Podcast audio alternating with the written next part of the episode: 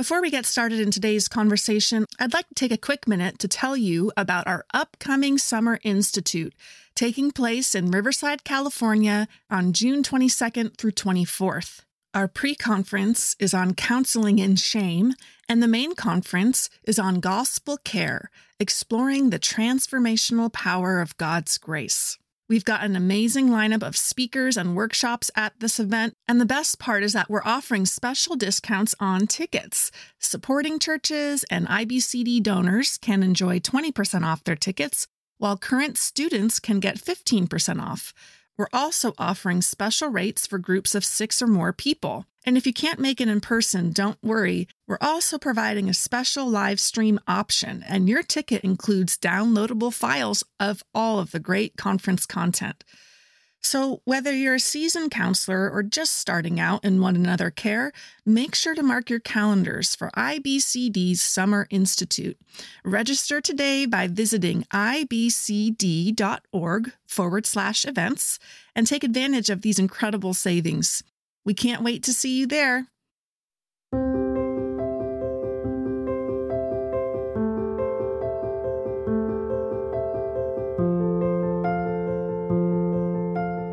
Hey, friends. My name is Christine Chappell, and you're listening to the Hope and Help podcast from the Institute for Biblical Counseling and Discipleship, where we host biblical conversations about life's challenging problems.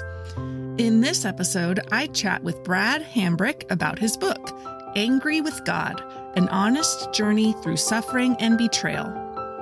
For more help on the issues we discuss today, visit ibcd.org forward slash hope and help, where you can access notes from today's episode and browse related resources from our digital library. Before we get started, let me introduce you to our guest. Brad Hambrick serves as the pastor of counseling at the Summit Church in Durham, North Carolina. He also serves as assistant professor of biblical counseling at Southeastern Baptist Theological Seminary, as well as a council member of the Biblical Counseling Coalition. Brad has authored several books, including Making Sense of Forgiveness, and has served as a general editor for the Becoming a Church That Cares Well for the Abused curriculum. Hey there, Brad. Thank you so much for joining us again on the Hope and Help podcast. It's great to have you back. Oh, it's my pleasure. I appreciate the invitation. I'm looking forward to talking with you about your brand new book, one of your brand new books. You've got several coming out here this year, but this one in particular is called Angry with God an honest journey through suffering and betrayal. So, before we get started in our conversation today, I wonder if you could tell us why you wanted to write a book on the topic of anger at God. Yeah. And so, you know, one part is uh, in the role uh, that I'm in, serving as a pastor of counseling. I get to jump in on the deep end of the pool of life with a lot of people in some of the hardest seasons of their life. And, you know, while anger's on the cover of the book, and that's kind of the nature of anger, is it gets all the attention when it's anywhere, uh, the book is primarily about grief. And as I've worked with Christians going through really hard times, they often feel bad for feeling bad. Uh, they're not sure what to do when life kind of requires an intense response to be sanguine, to be unmoved, for my emotions to express themselves in pastel in a season like this just doesn't feel like a good fit. But at the same time, how do I bring this experience to God in such a way that I don't feel like I'm being bad? And so, helping folks navigate that kind of conundrum is really it's what the book was meant to be about. At the start of the book, you write that quote, angry grief is morally different from selfish anger.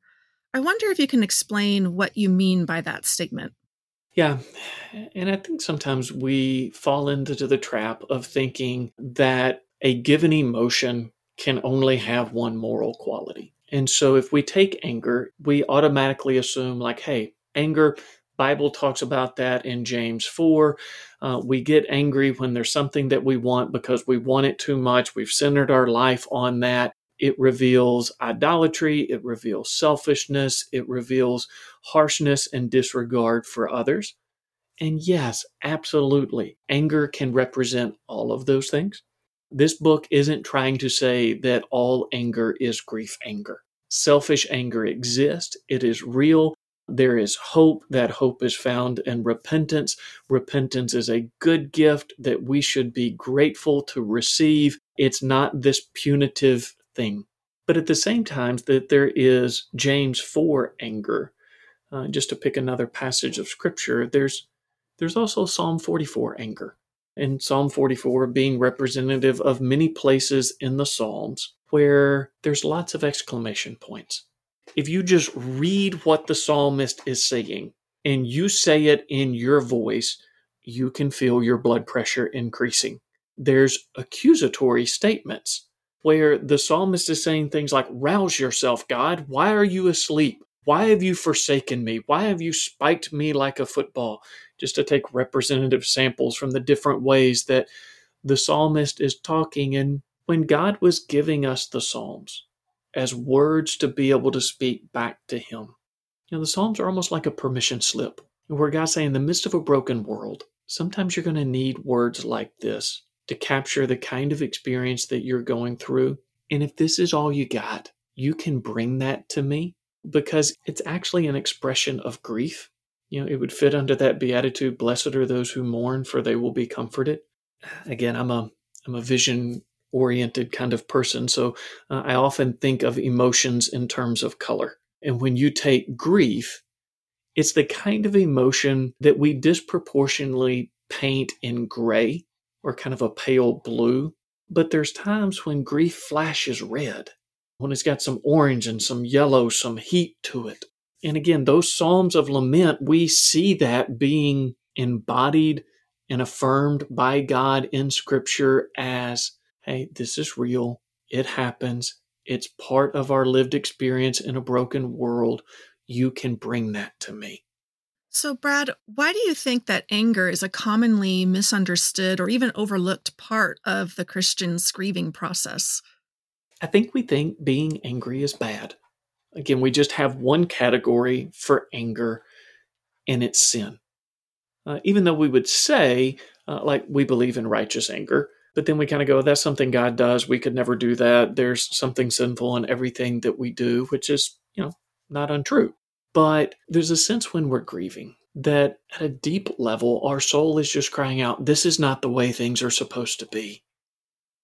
This world is broken, it is wrong. The classic experience of grief when we have a loved one die and we're going, this is not the way it's supposed to be. Death was introduced Genesis 3 forward. Death wasn't a Genesis 1 and 2 experience. Paul describes death in Corinthians as the last enemy to be conquered. That language of enemy says when we grieve, it should rouse us. I think sometimes when we think about our emotions in the midst of grief, we tend to think it's almost as if God is placating our experience. Like he's condescending to it. I get, you know, you're finite and like you have a limited perspective and and so God will come down and meet us at that experience.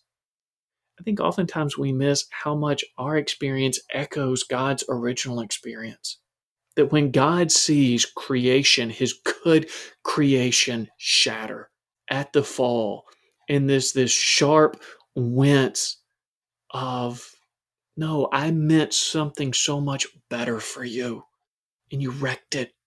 I'm not giving up on you, but it doesn't mean I'm unmoved. And when we see those things that aren't the way that they're supposed to be, and that flashes in our soul, I don't think it's just that God condescends to our experience, but that there's a part of that that's kind of that image of God reaction where we're actually resonating the experience that He had first. And so, again, the way that we treat anger as just a selfish emotion. Uh, and we don't see that side of it that can be a right response to the broken of this world is why I think we can dismiss the experience of anger as a component of grief. What does it sound like, or what does it look like for someone to be angry in their grief at God for the hurts that they've experienced? Well, I think oftentimes you know, the if you looked at the cover of the book, it says angry at God, and the at is scratched out, uh, and it's replaced with with. Um, and I think our instinct, whenever we are angry and God is in the vicinity of our anger, we just assume we're angry at Him and that that's bad. The invitation of this book is to do our grief anger with God. And I think most of us have had that experience where, okay, we're angry at a friend and it's us versus them. One person's going to win, one person's going to lose, and we don't want to be the loser in that. We've also had the experience where we're talking with another friend. We're not angry at them. We're just, we're sharing our anger with them. And our voice may reach the same decibel level. Our words may be just as sharp. Our blood pressure may go up just as much. Our eyes may be just as sharp and daggered eyes in both conversations. But at the end of the second one, we look at our friend and say, Thank you. I feel better. You've heard me. You've cared for me. I feel like you understand. And uh, the invitation of this book is hey, when our emotions are raw and we don't know if this is sin or if it's an expression of suffering, can we bring that to God as if it's safe to explore it with Him? And say, hey, can we talk about this? I'm tore up and I don't know what to do with it. I think you're a good enough father. You don't want me to just stuff this. Like you give me the Psalms as an invitation to come to you with things like this. And if there are parts of this that I'm being selfish, I'll hear that. If there are parts of it where I'm upset because this is a hard, broken world and the difficulty of life is not the way you intended it to be pre Genesis 3, then I want your compassion. You know, this is one kind of a plumb line statement for me and most anything I write. Uh, is the gospel speaks to both sin and suffering it just speaks to them different. The gospel offers forgiveness and freedom for sin. It offers comfort and meaning amid suffering. And so as we're trying to figure out like where does my emotion fit? Is it that I'm being selfish? Is it that I'm responding to suffering? It can be a bit of both. I mean, it's uh, it's not as if we're all one or the other. But when I don't think God has any compassion for my suffering, I get really defensive towards him. He becomes this like cosmic cop that I don't trust, that I think is only out to get me. And I lose the fatherliness of God in the way that I'm relating to him. That's what this book is trying to help people sort out. Brad, I really appreciate how you continue to remind the reader pretty much every chapter about the fact that this is a journey that going through and examining the different pains, the events that we have experienced in the past, you actually have a chapter that helps people, you give them some guidance as to how they can begin to kind of get out of their brain and onto a piece of paper the different pains that they've gone through just to help with that processing experience.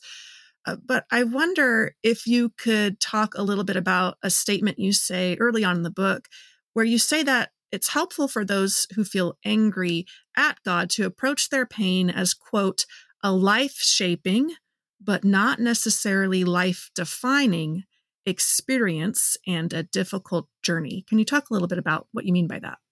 So I use the the metaphor of journey or the idea of narrative quite a bit because it I think it helps us understand how we make sense of our life. Um, and one thing that I'm aiming to do with this book is I want us to see we can have dark chapters in a good story. Uh, and we don't have to minimize the darkness of one chapter uh, of our life in order to somehow say, well, God is still good and redemptive in the overall story of my life. Uh, I want this to be a book that honors those dark chapters. And some of us live with a lot of dark chapters. But the hope of the gospel is that this is still a it's a good redemptive story that God is weaving in our life. Um, and it's okay to be disoriented and confused mid journey. You know, in the book, I talk a lot about having a mid journey perspective on life where most of the Bible is written with an end of the journey perspective. Uh, and so when we read the Pentateuch, uh, those first five books of the Old Testament. Those were written by Moses, having taken the children of Israel on the other side of Egypt on the brink of the promised land. We get Matthew, Mark, Luke, and John written on the other side of the resurrection. Uh, we get the book of Acts written already seeing the church going to the ends of the earth. And when we read stories of the Bible that have that end of the journey perspective, we feel like God is microwaving our faith to where we have to have an end of the journey faith in the middle of our journey. And again, that's why I love the Psalms. Psalms are uniquely middle of the journey pieces of biblical literature. Many of them don't have closure. Lots of them end with just raw questions where the psalmist hasn't got it figured out yet. And the hope of the psalm isn't how it ends, but in who it's being spoken to. You know, Psalm 88, uh, depending on the translation you have, but uh, in several of the translation, it just ends, and darkness is my only companion. Well, the hope of that isn't somehow we parse those words, uh, and darkness is a great companion. No. the hope of that is that we can come to God and say, This is how life feels. This is where I'm stuck. In my point in the journey, this chapter is that dark, but I'm trusting you because I know you're a God who writes good stories, and you do that with some dark chapters, and you're not going to rush me. Like in Psalm 23, my favorite verb in Psalm 23 is when it talks about the valley of the shadow of death. It says, We have a shepherd who will walk with us in that space. And walk is such a patient verb. If I'm the shepherd and I got sheep and we're going through a place that merits the term the valley of the shadow of death, I'm skedaddling those sheep. Uh, like we are doing what we can to move them at the pace that I feel like we know need to go to get out of here. We have a shepherd that is majestic enough, strong, caring, tender enough that he will always move at the pace of his sheep. And when we're in that dark chapter, we don't have to minimize it. And so, uh, in that part where we're kind of pulling in those themes, that idea that we we can have dark chapters in a good story would be the big idea that that I'm trying to get across. You mentioned it earlier in the conversation, but I'd like for us to dive in a little bit more deeply now. You talk about Psalm 44 in an attempt to help us articulate our pain. And in learning how to authentically give voice to the hurt in our hearts, you write that quote, we may not always be right in what we say, but God meets us where we are and begins his work from there. So I'd love for you to spend a few minutes helping us to comb through this psalm so that we can see and perhaps even hear what it sounds like for the psalmist to approach his pain. And so Psalm 44 is the it's the backbone, it's the skeleton of this entire book. Uh, and if your listeners have got it, I'd encourage them to take out their Bible and look at it. I'll let them see, they can just visually look at the structure of how it's there in the English text and get a feel for it. But like the first eight verses of Psalm 44 are nothing but praise. I mean, the psalmist's life is going great. And the psalmist is giving God all the credit for every good thing in their life. And so, one, we see that like it's not that the psalmist was selfish and you know they were taking credit for things that they shouldn't. That wasn't why things change, not for this person. Also, it's the good times that make the hard times harder. If you've known what it is to have wealth, poverty can hurt more. If you know what it is to have a close relationship, then isolation can hurt more. Or even just the good expectation of a cared for childhood. And that's a good thing that makes that being neglected because it's so good. That's what makes the grief harder, deeper, darker, whatever concept we want to use. And so for eight verses, you see that. And then there's a Selah. Uh, we don't know what happened at the Selah, but it was a train wreck. Because for the next eight verses, whatever it is that happened there that wrecked the psalmist's life, they give God every bit as much blame for the bad things as they did credit for the good things. Now, we can get into our theological discussions of uh, is this like a model for how we should pray, or is this just like the psalmist venting and God giving space for it? We see that God's okay with us approaching Him this way. That when we see this in the psalm, it's not just that God's a big God and He can take it. No, He invites it. I'm going to come back to that in just a moment. But then you hit the next three or four verses in there, and the psalmist is just confused. Like they don't want to be mad at God. Like God, you you know my heart. You know, like I couldn't hide something from you if I wanted to. You know me and my inmost being. I don't think I've done anything. If I have, show it to me. Again, it's a paraphrase, but if you look at it, I think that's a, a fair account for the kind of searching and drowning and grappling that the psalmist is going through. And then you hit the end where there's just lots of exclamation points. And the psalmist is like, rouse yourself. Like, wake up. It feels like you're asleep at the wheel. And this is where I am, if, if I can get away with saying it this way. I'm glad there's heresy in the Psalms. Like, not because the Bible is affirming the heretical statements, but because God is saying life feels this way sometimes, and we can talk about it. And then the psalm ends without much closure. And so to try to embody this, to give a both a mental image and then a parenting practice, uh, one thing that I do with my boys is kind of each year we try to set aside some time, just me and them. We uh, we take a man trip. We talk about the season of life that was and what's coming up, and I'll write them a letter that uh, they can keep in a notebook, just letters from Papa that are meant to to capture those occasions. When they became 13, and this is kind of my attempt to embody Psalm 44, uh, I wrote a letter. I put it in a sealed envelope, uh, and on the cover of the envelope, I just wrote, Papa's an idiot. And I told him, I'm like, look, this is a letter. I don't want you to read it now, but there's going to come a point where you're up in your room and you think whatever just went down was completely unfair and I'm out of touch and that, and you're just thinking Papa's an idiot. I want you to open that. Le- I want you to remember this letter at that time. That's when I want you to read it. And basically, if I'm just paraphrasing the letter in a few sentences, it says, whatever just went down, whatever it is, is not more important than us. You bring me this letter. We'll focus on us. And once that's in a good place, we'll figure it out. And, Psalm 44, where it's just this kind of combustion of journey, confusion, things were good, now they're bad. I'm hurt, I'm confused, I'm angry. Psalm 44 is that kind of invitation where God is saying, "Bring this to me. Like we can talk this way. We'll we'll figure it out once you know it's safe for us to talk about these kinds of things." Uh, and really, that captures the heart of this book as a whole.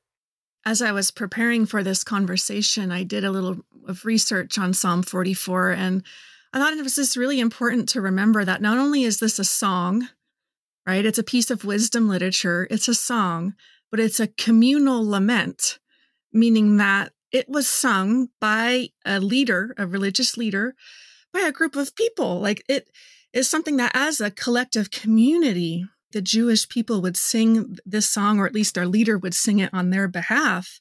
And so these are words that were voiced in the context of religious gathering.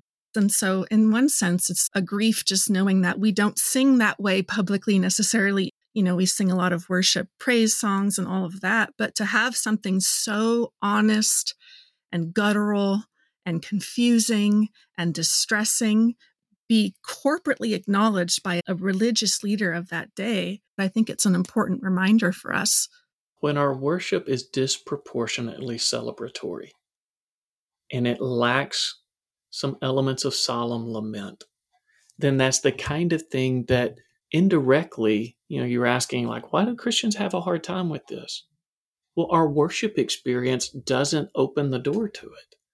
There's not a time when we're saying these kinds of things in church and we make eye contact with one another and go, okay, yeah, this is okay. I can express hurt like this in a healthy, God honoring, faithful, searching way. And so, yeah, I think your point there about the neglect of that in our worship services is part of the reasons why this feels more awkward than it should for a lot of Christians. In this book, you also help us to consider which parts of our emotional experience about God are real but not true, And you do this by once again turning our attention to the Psalms and how frequently the writers, quote, express things that are inaccurate about God, but that felt true to the author in their moment of distress. Can you offer some examples of what this looks like and explain how, quote, distinguishing between what feels real and what is true helps us to begin to doubt the inaccurate statements about God that anger suggests? Yeah, and that difference between things that are real and things that are true are really important when we're suffering because suffering is never something we feel far off. Uh, suffering is always something that is right up here in our face. Uh, and so the the example that's always stuck with me is when I was teaching our youngest son how to swim good, scrappy little athlete, but uh, he just had this thing about the pool. He did not like the whole idea of getting in water. It it wasn't his cup of tea. So I'd pick him up, I'd put him on my shoulder. I could feel his little heart pounding in my shoulder there. He's got his claws in my chest and back like a spider monkey. His pupils are dilated. I can look in his eyes. I, I got a pretty good idea of like, I'm your dad. I know you. I got, I probably put into words what you're thinking. You're looking at that going, that water is deeper than I am tall. That never goes good for the short guy. You're trying to take me in there. You're evil.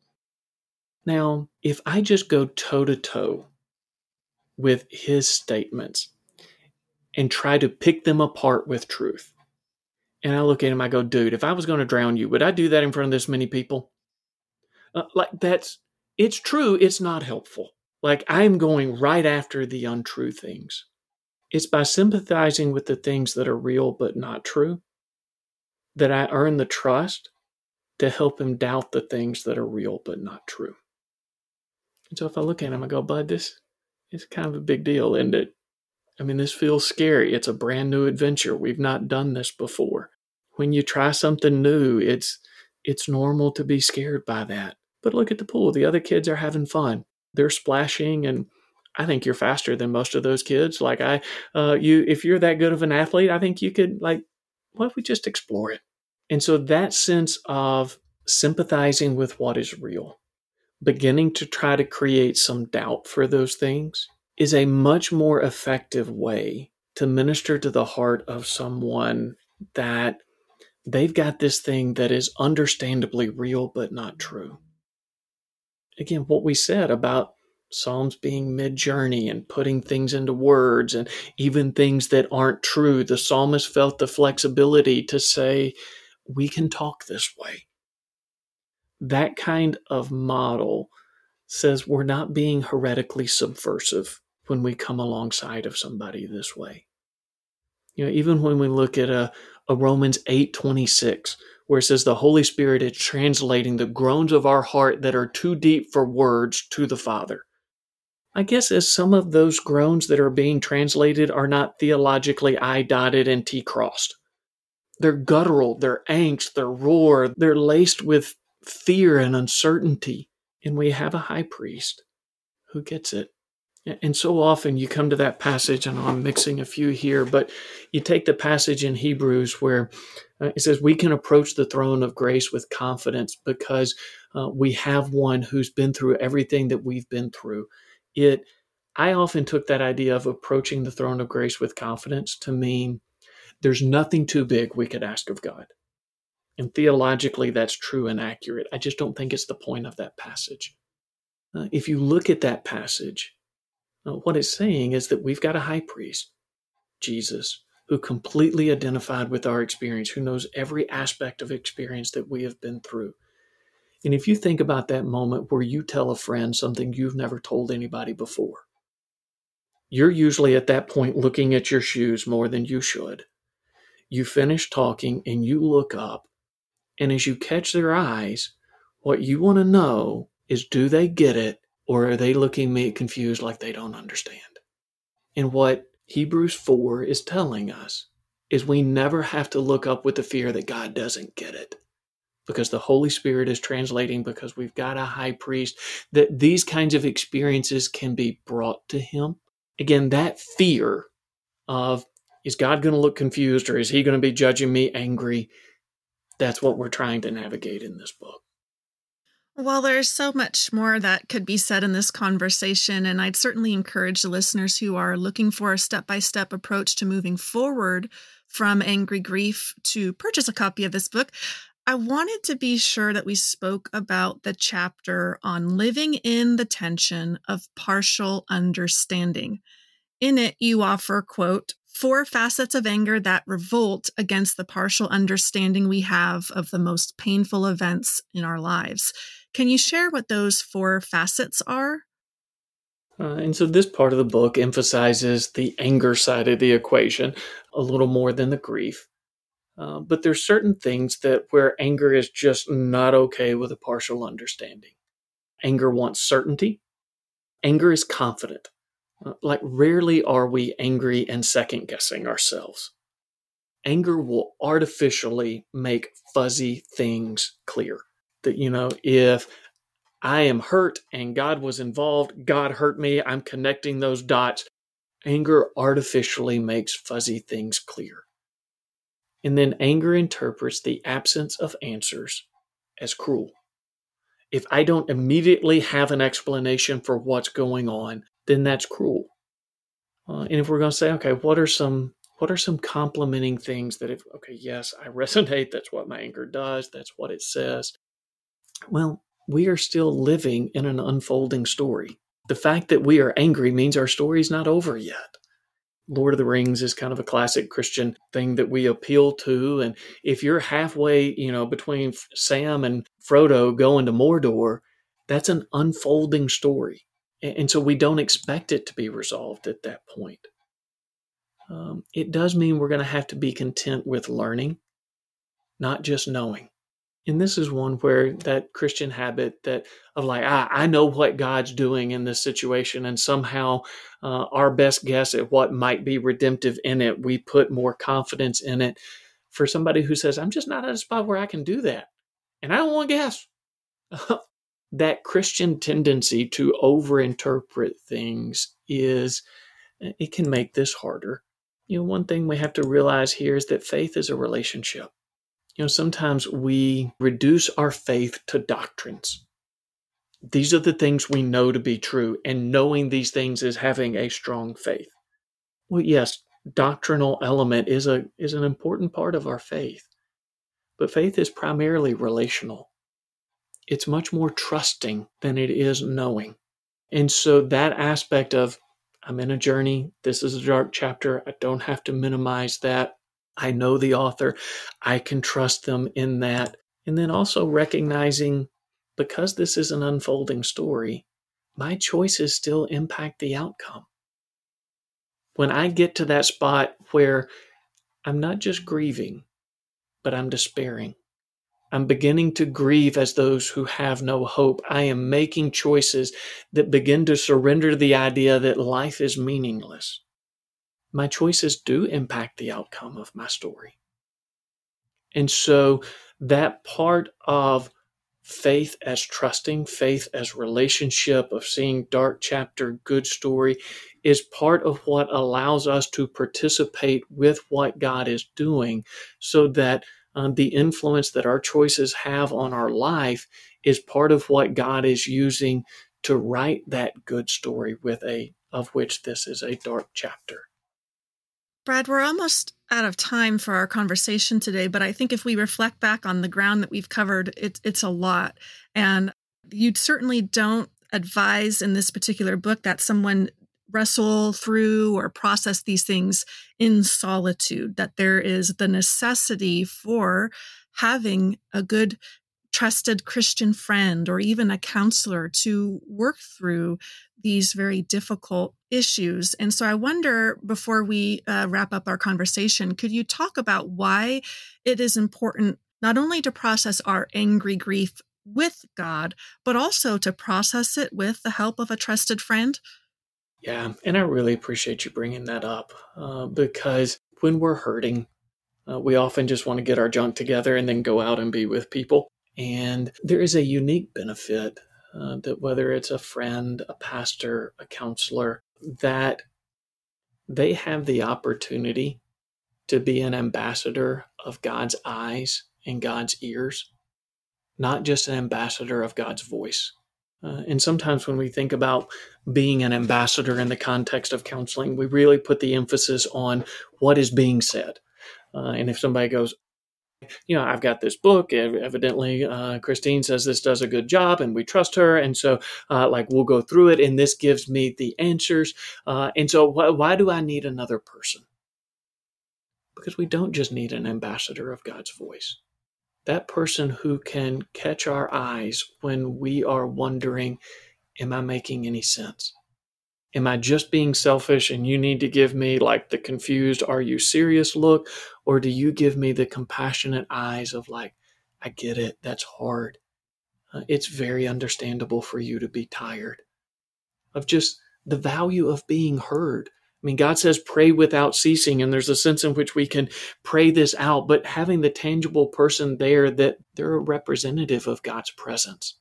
Uh, there's a tangible value to that. Uh, and the book was really written, you know, early chapters on how to find a good friend to walk through this with. And it's meant to take some of the burden off your friend. Because uh, sometimes, I mean, lots of dumb things get said when one Christian's trying to comfort another Christian and they're not quite sure what to say the book gives a lot of the sense of direction so that the friend can be it's not that they need to be quiet but they don't feel like they have to speak when they're not sure what to say uh, they can just be a companion on the journey they can be the samwise to frodo that looks at you and says you know i may not be able to carry your burden but i can carry you and that value of a friend is just immense and so that's where somebody picks it up they start to read and they go, Who would be the person in my life that I would want to invite to take this journey with me? And then the book facilitates that journey. Well, Brad, I am so thankful that we had the chance to connect about this conversation and topic, and I really appreciate you taking the time. But I want to invite you now to do something that I ask every guest of the Hope and Help podcast to do. You've done it before, so I'm sure you're familiar. There may be someone listening today who recognizes that they have angry grief to process. What would you say to this person to encourage them with the hope and help of Jesus Christ? One, just thank you for listening. Uh, like to to go through this podcast of 30 45 minutes and have it be something that's speaking to an area that is hurt and raw. I mean, all of us can remember being that kid who had a cut or a scrape, and our parents wanted to care for it, and all we wanted to do was to pull that back and no, no, no, don't, uh, don't touch it, don't clean it. The courage of your listener who's saying, "Hey, I think this was this was for me," and to persevere and to hear this much of the conversation, that really does take a degree of courage that needs to be affirmed. You know, secondly, don't do this alone. Uh, that even if you have felt rushed at best or judged at worst, don't assume that's going to be every believer who wants to come alongside of you and be a good ambassador of God's compassion. I hope this becomes a resource that you can take to somebody and say, This is what I'm looking for. Because, you know, hurt me once, um, shame on you, hurt me twice, shame on me. Like that sense of putting ourselves out there again and we're like, what, why would I think it could be different?